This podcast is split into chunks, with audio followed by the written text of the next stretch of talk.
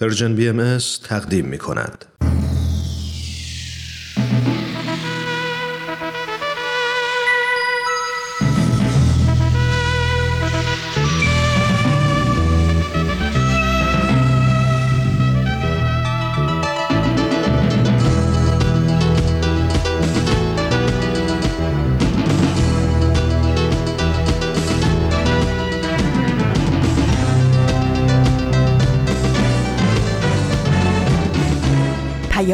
دوست.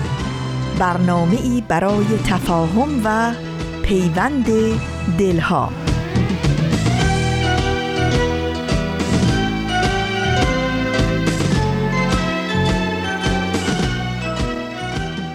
سلام هفته نو. سلام شنبه تازه از راه رسیده. سلام آغازی دوباره سلام پنجم شهریور ماه 1401 که مطابق شده با 27 مین روز از August 2022 و از همه مهمتر سلام عزیزانی که به جمع ما برای بچه های Persian BMS پیوستین و در این لحظه شنونده رادیوی خودتون هستین. همونطور که در بقیه روزهای هفته مجری برنامه وقتی داره با شما گفتگو می‌کنه قلب همه ما رو با خودش براتون به همراه داره. یقین بدونین امروز هم که من بهمن یزدانی به نیابت از طرف همه همکارانم میزبان شما هستم. قلب همشون رو همراه خودم آوردم تا یک دنیا مهر تقدیمتون کنم. قلب خودم هم روش به امروز ما خیلی خوش اومدید فرازی دیگه از کلمات مکنونه یکی از مهمترین آثار عرفانی حضرت بهاءالله شارع آین بهایی سخنرانی و معماران صلح برنامه های امروزی ماست که در طول 45 دقیقه پیش رو تقدیمتون می‌کنیم.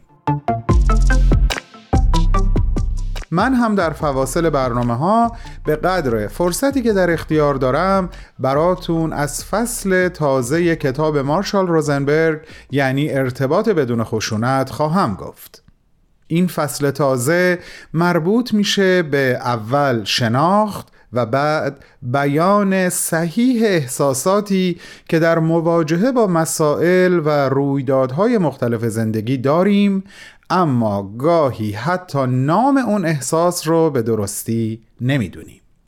احساساتمون رو با خیلی چیزهای دیگه مثل تفکراتمون یا نحوه قضاوت بقیه نسبت به خودمون اشتباه می‌گیریم.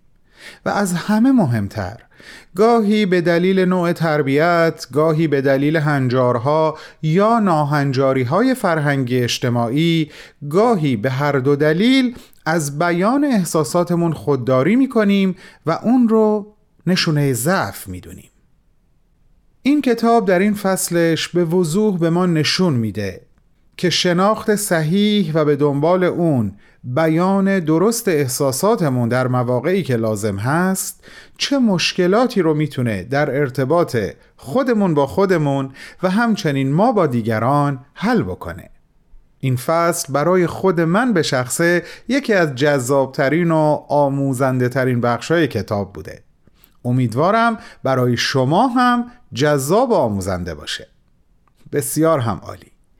این مقدمه رو خدمتتون گفتم تا یک کلیتی از آنچه که امروز می‌خوام راجع بهش باهاتون گپ بزنم به دست داده باشم. الان ازتون دعوت می‌کنم با هم همراه بشیم برای بخش سخنرانی از مجموعه برنامه های امروز مجددا راجع به این مفهوم یعنی مفهوم شناخت و بیان احساسات صحبت خواهیم کرد. بریم برای برنامه سخنرانی.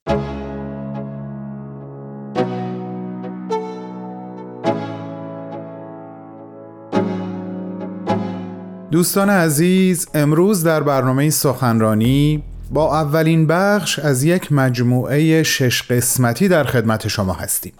آقای دکتر نادر سعیدی نویسنده استاد جامعه شناسی و محقق برجسته ایرانی در 29 مین کنفرانس انجمن دوستداران فرهنگ ایرانی در سال 2019 سخنرانی ایراد کردند تحت عنوان سید علی محمد باب و مدرنیته در ایران.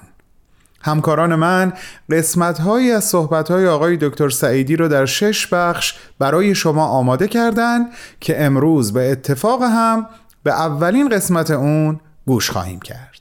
با من همراه باشین.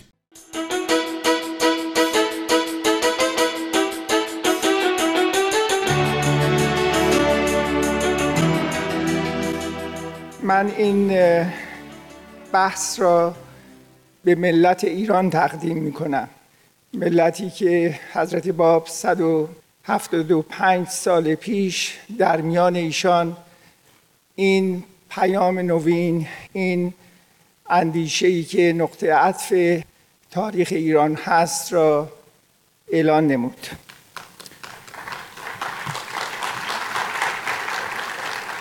موضوع عنوان بحث من حضرت باب مسئله تجدد هست. اما من راستش به خاطر محدودیت وقت خیلی در مورد تجدد صحبت نخواهم کرد. فقط یه اشاره کوچکی می‌کنم و بیشتر بحثم را معطوف می‌کنم به بحث در مورد جهانبینی حضرت باب و اینکه ایشان چگونه میاندیشن در مورد هستی و خب مفهوم رویکرد ایشان به مسئله تجدد و نقش ایشان در ارتباط با تجدد برای ایران و برای جهان در لابلای این بحث آشکار خواهد شد. اما صرفا به عنوان یک مقدمه باید عرض کنم که تجدد در دنیای غرب شاید با دو ویژگی عمده روبرو هست و تعریف میشه که این دو ویژه در تضاد با یکدیگر هستند. از طرفی تجدد تا حدود زیادی از ارجمندی مقام انسان و در نتیجه حقوق انسان برابری انسان ها سخن گفت.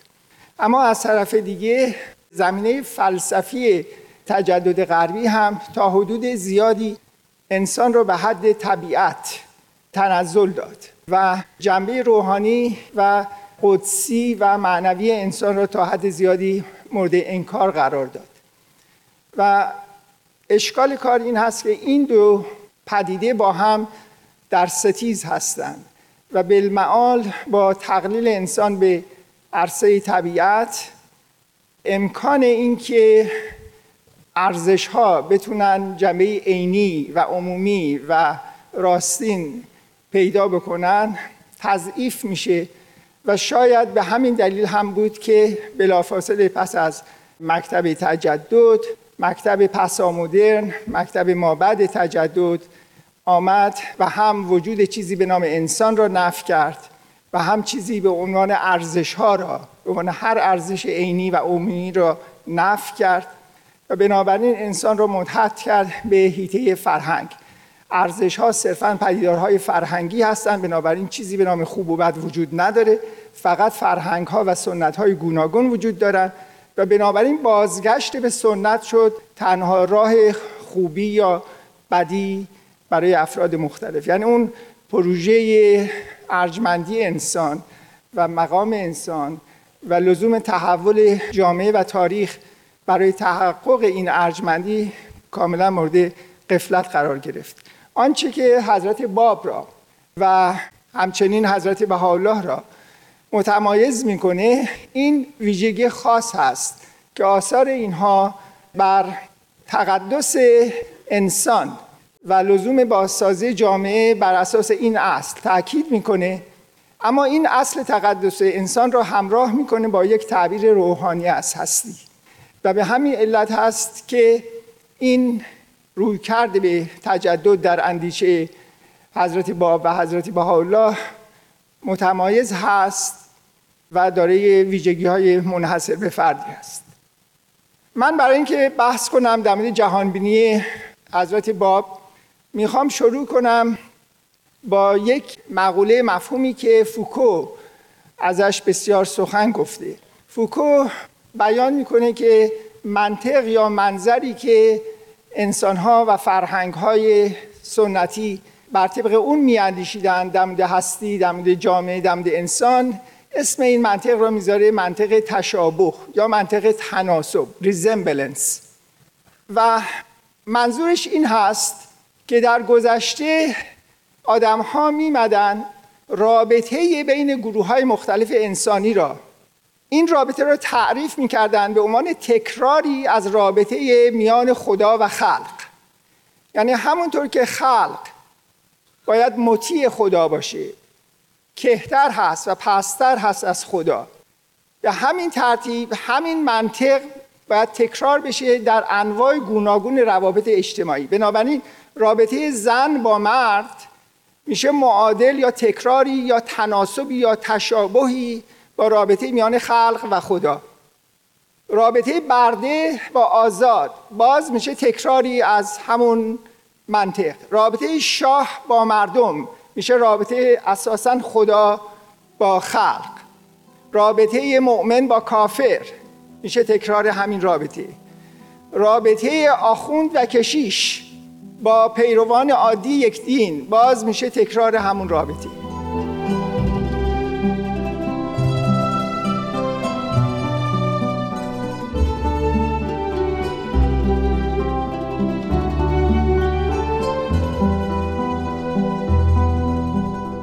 همراهان گرامی شما شنونده بخش های از سخنرانی آقای دکتر نادر سعیدی هستید که در 29 مین کنفرانس انجمن دوستداران فرهنگ ایرانی در سال 2019 ایراد شده. این سخنرانی عنوانش سید علی محمد باب و مدرنیته در ایران هست. از شما دعوت می کنم بعد از چند لحظه کوتاه به ادامه صحبت های آقای دکتر گوش کنیم.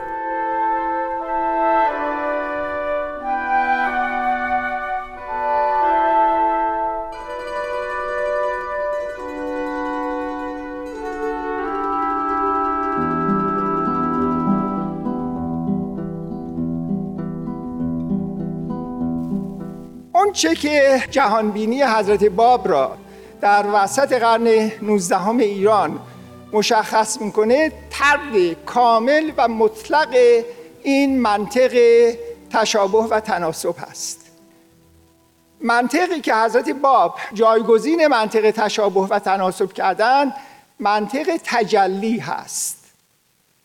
خصوصیت و ویژگی اصولی این منطق اینه که در این منطق همه چیز و همه کس به عنوان آینه های خدا تعریف میشه.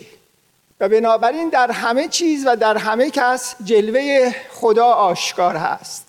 و به همین علت همه چیز و همه کس مقدس میشه و عزیز میشه گرامی میشه همه چیز دارای حق میشه و به همین علت ترد مطلق نظام نابرابری و ظلم و ستمی است که در گذشته به اسم خدا و به اسم دین بر جامعه تحمیل می شده از نظر منطق تجلی اونچه که در گذشته به عنوان منطق تشابه و تناسب مطرح می شده و هنوز هم توسط سنت پرستان تأکید می گردد این در ظاهر منطقی دینی و در ظاهر منطقی الهی است. یعنی همه چیز ممزوج میشه تعریف میشه در ارتباطی به رابطه با خدا با خلق. اما در حقیقت نفی مطلق مفهوم خداست. یعنی تقلیل مطلق انسان هست به هیته جنگل و در نتیجه اصل تنازع بقا. این میشه عاملی که روابط میان انسان ها رو تاکید می‌کنه. منتها خودش را پنهان می‌کنه و توجیه می‌کنه از طریق سمبول های مذهبی. صحبت های من در توضیح این منطق تجلی در آثار حضرت باب هست. به عنوان یک مقدمه می‌خوام اشاره کنم به دو نکته که به هم ارتباط دارن. نکته اول در ارتباط با یک حدیثی است که بسیار بسیار در دنیای اسلام اهمیت داره. در این حدیث گفته میشه که همه حقایق در کتابهای آسمانی است. همه کتابهای آسمانی هر چه که درشون هست در قرآن هست.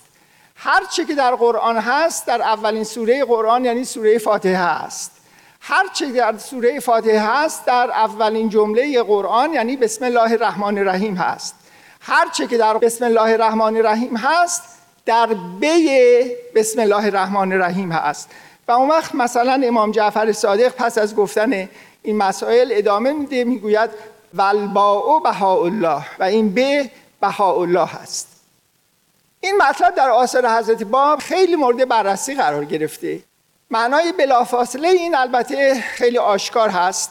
بسم الله الرحمن الرحیم از 19 حرف تشکیل شده و بنابراین این میشه اشاره ای به حضرت باب که اون ب باشن و بقیه 18 حرفی که در بسم الله الرحمن الرحیم هست که به عنوان حروف های اولین مؤمنان به حضرت باب تعریف میشن. و اینها البته بازگشت و تکرار حیاکل مقدسه همه ادیان تلقی میشن. که اون وقت خود این بی که حضرت باب باشن در آینده به شکل بهاءالله خودش را ظاهر خواهد کرد. اما نکته که من می‌خوام با شما در میان بذارم اینه که در ورای این مفهوم مفهومی بسیار عمیقتر و بنیادیتر داره مطرح میشه. و اون مفهوم اینه که از نظر حضرت باب و از نظر جهان بینی حضرت باب این ب به بسم الله حاوی همه حقایق هستی است به این علت که این به نمادی است از حقیقت همه اشیا. حقیقت همه اشیا چیه؟ از نظر حضرت باب همه اشیا حقیقتشون در نهایت صرف تجلی خداست. یعنی همه چیز این آینه هایی هستن که علا رقم تفاوت هایی که دارن در همه اونها این تجلی خدا مثل این خورشید آشکار هست. و این تجلی این جلوه خدا در قلب هر چیزی حقیقت اون چیز هست. و بنابراین این مفهوم اسلامی این حدیث اسلامی که در ابتدا قدری ممکنه عجیب به نظر بیاد بیانگر از نقطه نظر جهانبینی حضرت باب این است که حقیقت همه هستی را میشه بالمعال در این مطلب فهمید که همه چیز یکیست. و حقیقت همه چیز یکیست و حقیقت همه چیز چیزی نیست جز جلوه خدا. و به همین علت همه چیز پاک هست همه چیز زیباست همه چیز مقدسه و همه چیز دارای حق هست.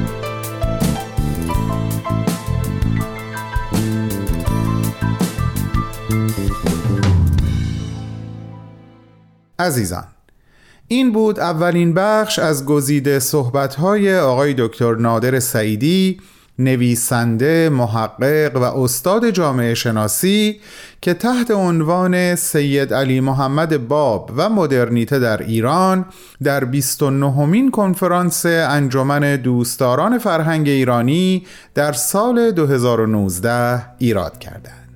از شما دعوت می‌کنم شنبه هفته آینده ما رو همراهی کنین در شنیدن دومین بخش از صحبتهای ایشون. با بهترین آرزوها. ای شمع من بس روشنی در خانم چون روزنی هر جا روم با من روی هر منزلی. محرم شوی دلدار ای شمع من بس روشنی در خانم. چون روزنی هر جا روم با من روی هر منزلی. محرم شوی بیا بیا. درویش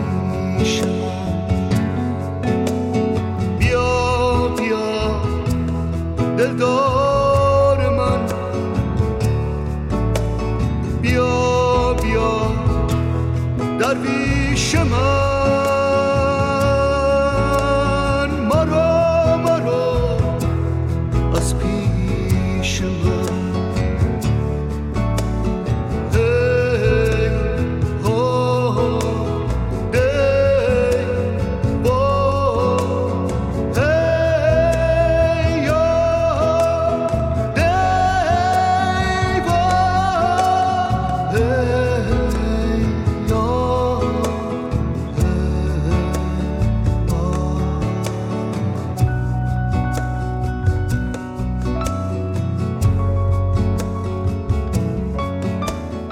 دوستان عزیزم امیدوارم موافق باشین با اینکه از این فرصت برای ادامه گفتگو راجع به فصل تازه کتاب ارتباط بدون خشونت استفاده کنم.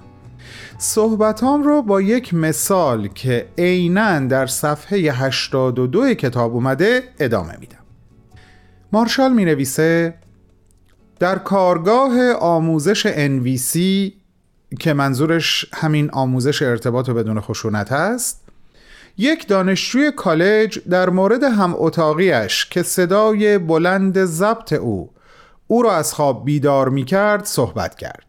وقتی خواسته شد که احساسش را هنگام شنیدن صدای ضبط توضیح بدهد گفت من احساس می کنم درست نیست در شب صدای ضبط آنقدر بلند باشد. گفتم اگر کلمه که بعد از احساس بیاید جمله بعدی نظر توست نه احساست. قرار شد دوباره احساسش را بیان کند و او جملهش را اینطور تصحیح کرد.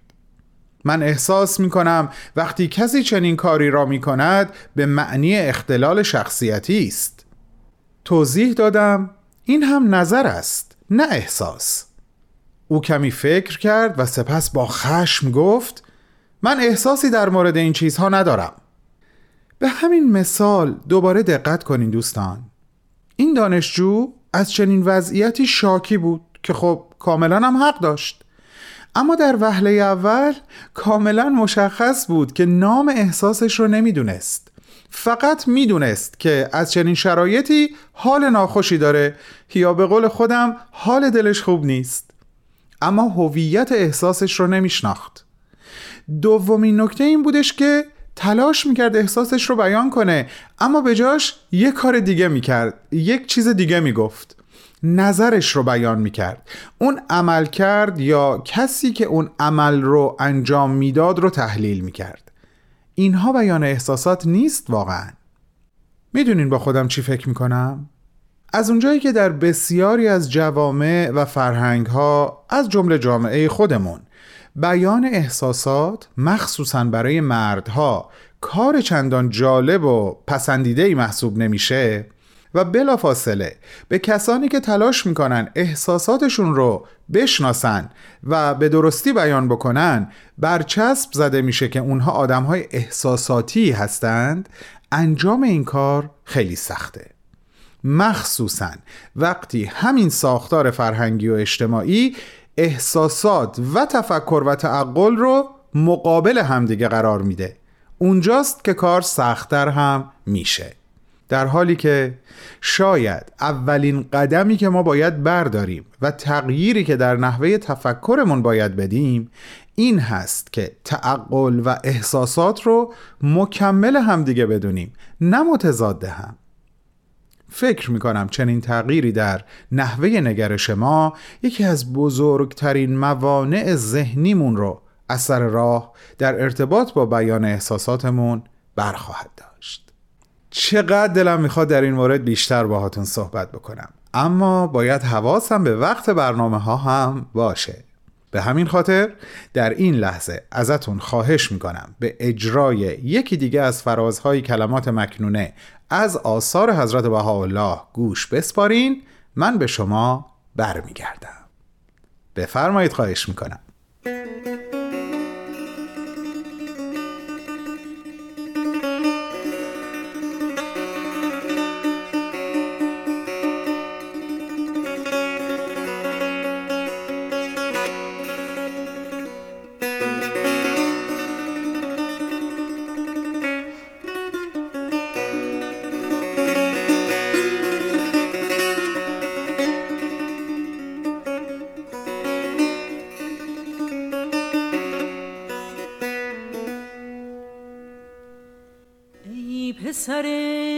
رو. هر تیری را نظر بر آشیان است و هر بلبلی را مقصود جمال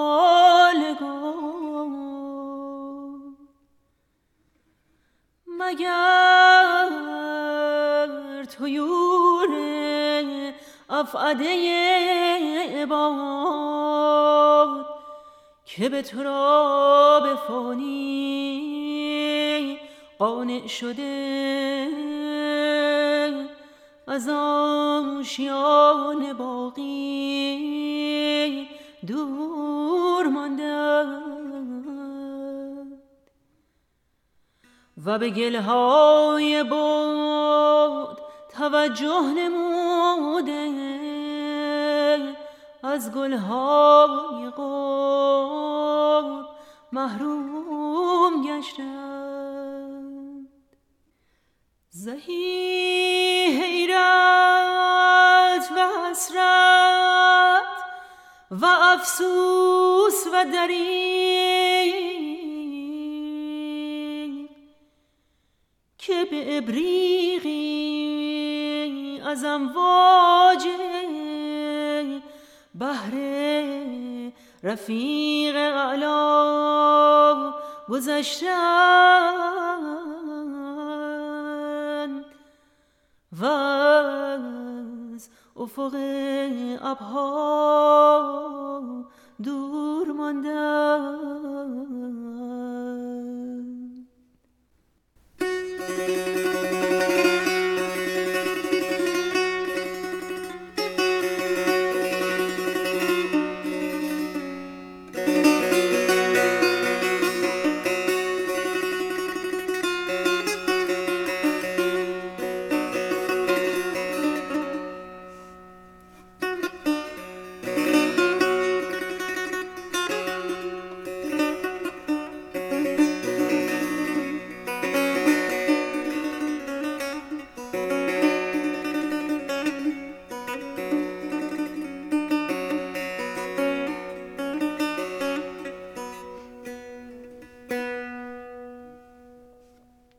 خوشحالم که هنوز مهمانی شنیداری ما ادامه داره و امیدوارم تا اینجای برنامه های امروز به قلبتون نشسته باشه و از شنیدنش لذت برده باشین عزیزان. خیلی دوست دارم نظرات شما رو در ارتباط با مطالبی که امروز از کتاب ارتباط بدون خشونت باهاتون در میون گذاشتم و بدونم. چقدر خوب میشه یکی از پلتفرم های Persian BMS رو مثلا در پادکست، تلگرام، SoundCloud، اینستاگرام یا فیسبوک انتخاب کنین و نظر و احساستون مخصوصا این بار احساستون رو برای ما بنویسین. یه چیز دیگر رو هم یادآوری کنم. اونم در مورد تلگراممون هست. بالای صفحه یه مطلبی اصطلاحا پین شده که وقتی یه بار روش کلیک کنین فهرست برنامه های شنیداری رو براتون میاره. که باز اگه روی اسم هر برنامه کلیک کنین اپیزودهای اون برنامه رو در اختیارتون قرار میده. حالا اگه دوباره برین بالای صفحه و همین کار رو انجام بدین این اتفاق در ارتباط با برنامه های دیداری ما میافته. این رو هم اضافه کنم که همکاران من در حال تکمیل این پروژه هستند و انشاءالله به زودی در ارتباط با همه برنامه ها این امکان برای شما فراهم خواهد شد. این هم از این. حالا دیگه این شما و این بازپخش یک قسمت دیگه از برنامه معماران صلح.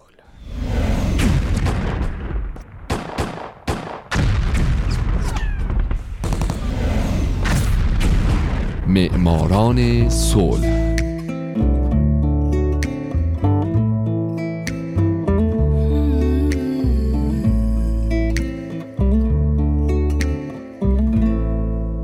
شنوندگان عزیز خیلی خوش اومدید به معماران صلح شماره 78 اینجا رادیو پیام دوسته.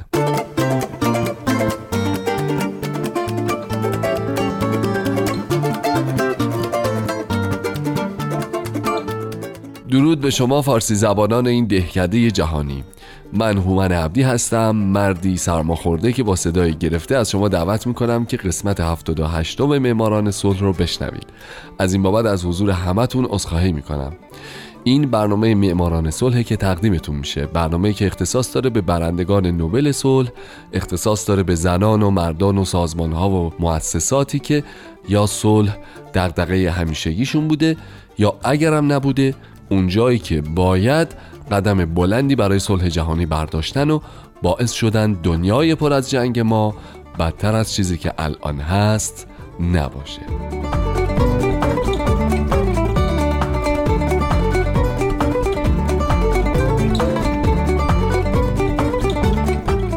این هفته سال 1977 سازمان عفو بین الملل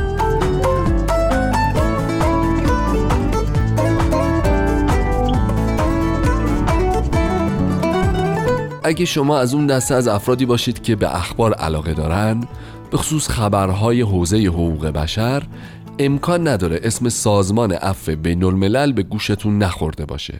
سازمان غیر دولتی که همین الان که من دارم باهاتون صحبت می‌کنم سه میلیون نفر عضو در سراسر جهان داره که همشون در زمینه حقوق بشر مشغول به فعالیتن. هدف عفو بین الملل اینه که از پایمال شدن حقوق انسانها جلوگیری کنه. عفو بین الملل در سال 1977 به خاطر فعالیتهاش به خصوص در زمینه من و مبارزه با شکنجه برنده جایزه نوبل صلح معرفی شد و اما شعار این سازمان بهتر است به جای نفرین تاریکی شمعی روشن کرد.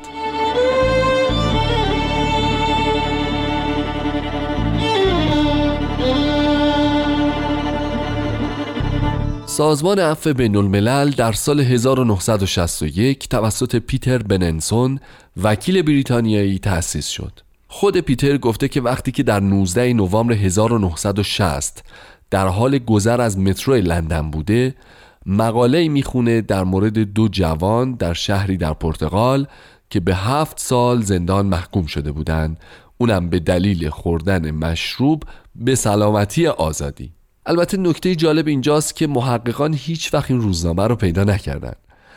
اما به هر حال هرچی که بود این اتفاق باعث شد پیتر بننسون در سال 1961 مقاله ای رو منتشر بکنه.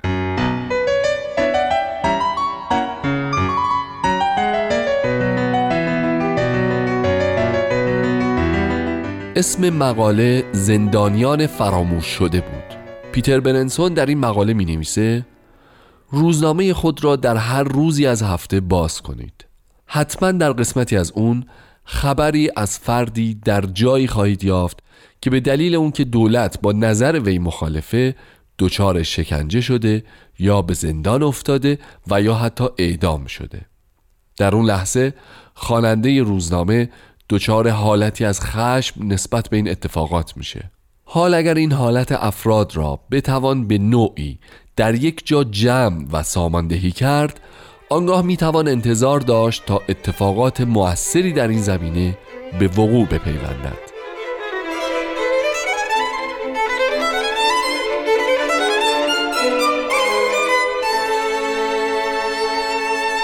پیتر بننسون در مقالش با عنوان زندانیان فراموش شده توجه عموم رو جلب می‌کنه به زیر پا گذاشتن بندهای 18 و 19 اعلامیه جهانی حقوق بشر توسط دولتهای جهان. در زندانیان فراموش شده او از گستره خلافهای بیشمار دولتها حرف می‌زنه. از جمله زیر پا گذاشتن حقوق جوامع توسط دولتها زیر پا گذاشتن حق داشتن اعتقادات سیاسی مخالف با نظام حاکم حق داشتن امنیت در کشور و خلاصه کلی چیزهای دیگه. بعد به همه مژده پایگذاری سازمان عفو بین الملل رو میده. در راستای جلب نظر عموم جامعه با هدف حمایت از حقوق افرادی که بننسون از اونا با عنوان زندانیان عقیدتی نام می‌بره. بعد در همون سال 1961 پیتر بننسون کتابی رو منتشر می‌کنه با عنوان شکنجه 1961 که در اون پیتر و اریک بکر که پیتر از او به عنوان شریک در راه شروع یک پروژه نام می‌بره درباره نه زندانی تحقیق کردند و موارد نقض حقوق اونها رو یکی یکی برشمردند. همه اینها باعث ایجاد سازمان اف شد که اولین جلسش در همون سال 1961 در لندن تشکیل شد.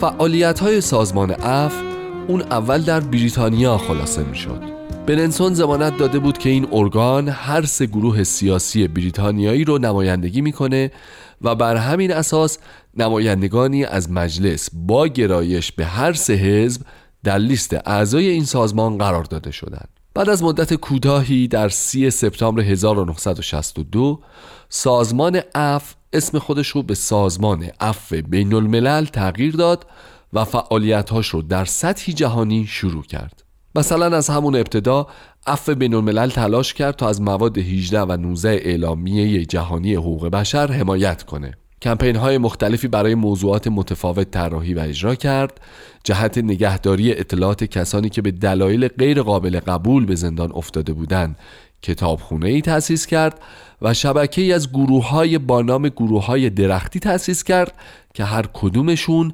زندانیانی رو نمایندگی و از اونها حمایت می کردند.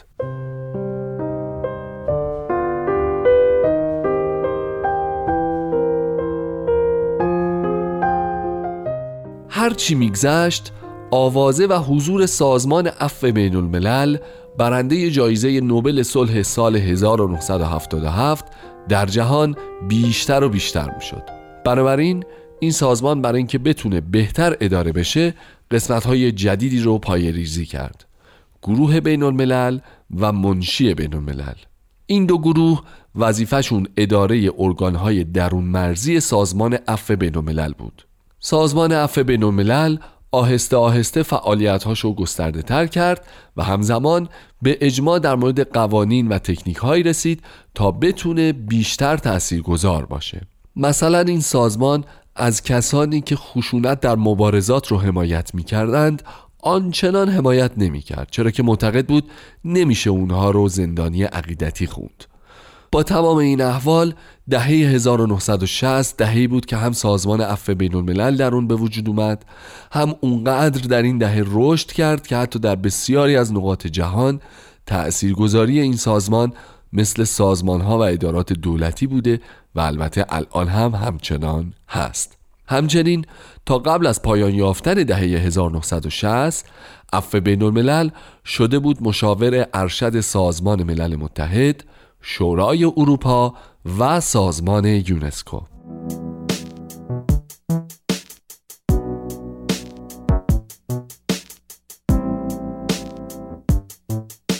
دهه 1970 هم مثل دهه 60 دههی پربار بود برای عفو بین الملل دو نفر در این دهه شخصیت های اصلی عفو بین الملل بودند.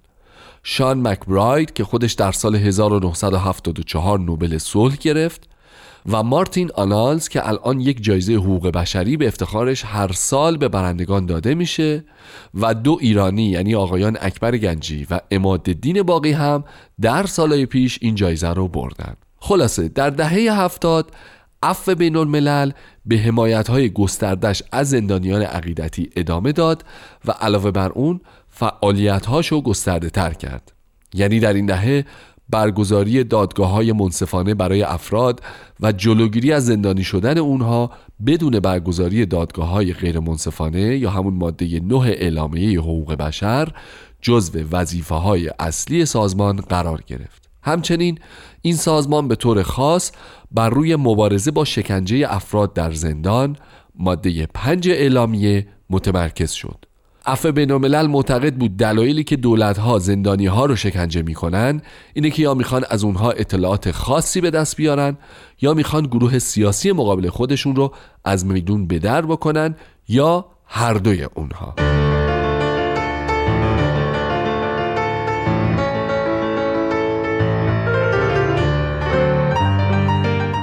عفو بین الملل در دهه هفتاد میلادی از تمام کشورهایی که در اون دولتها از شکنجه استفاده می‌کنن اطلاعات جمع کرد سمینار برگزار کرد مردم رو مطلع کرد و چندین کمپین ضد شکنجه در کشورهای مختلف برگزار کرد. همین فعالیت های عفو بین الملل باعث شد که سازمان در سال 1977 جایزه نوبل صلح رو از آن خودش بکنه. همچنین اعضای سازمان عفو بین الملل که در سال 1969 15 هزار نفر بودند در سال 1979 یعنی ده سال بعد به 200 هزار نفر افزایش پیدا کرده بودند. همین افزایش همکاران باعث شد فعالیت های سازمان گسترده تر بشه و فقط محدود به افراد داخل زندان نباشه. در این دهه عفو بین در سطوح بین دولتی هم فعالیتاشو پیگیری کرد و استانداردهای اولیه حقوق زندانیان رو به سازمان ملل پیشنهاد کرد و اونها رو به تصویب رسوند.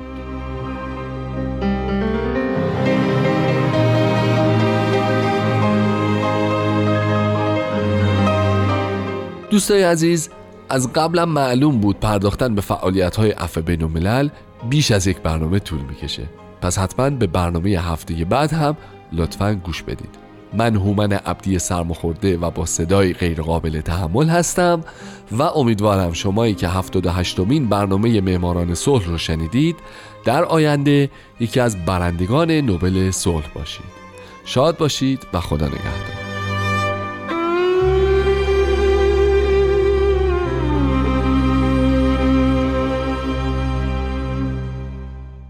همراهان همیشگی رفقای با معرفت. فرصت با هم بودنمون نزدیک به انتهاست. یاد این چند دقیقه رو تا هفته بعد در قلبم زنده نگه خواهم داشت تا انشاءالله اگر عمری باقی بود شنبه آینده دوباره به شما برگردم.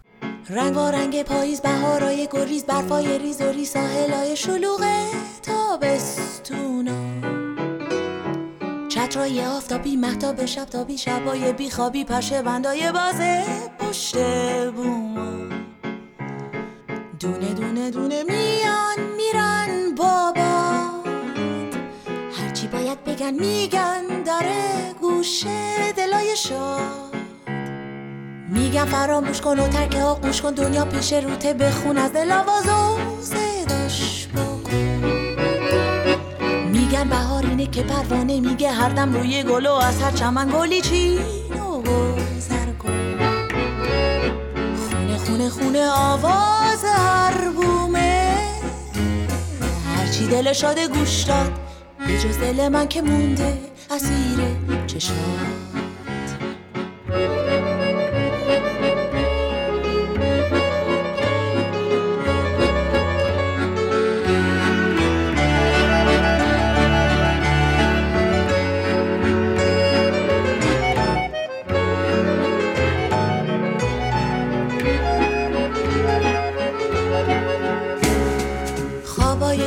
تبدار بوی زمستونا گنجیشکا و چیکای مستونا. مسای خیابون خنده های پرسون آتیشای قلیون شرابای کنه تاکستونا. همه یه چیز گفتن خوندن ره رفتن. تو گوش هر دلی جز یک دلونم بوده دل من موندم. اسیر عشق تو بستم لب جز حرف تو شاید برد پروانه ای خبر از گل بگر از حال من بپیشد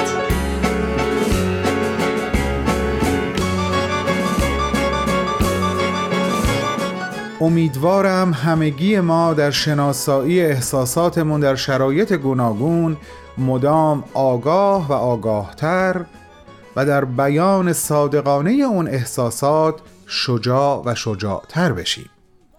تأثیر مثبت بیان احساسات خودمون و شنیدن صحیح احساسات اطرافیانمون رو به چشم ظاهر و باطن ببینیم و از این طریق با ذات پرمحبت درون خودمون و دیگران الفتی سمیمانه تر به هم برسونیم. دوستتون دارم. احساسم از بودن و صحبت کردن با شما سرور و امنیته. باقی و برقرار باشین برای همه کسانی که حضور شما باعث غنیتر شدن زندگی هاشون هست. تا هفت روز دیگه خدا نگهدار.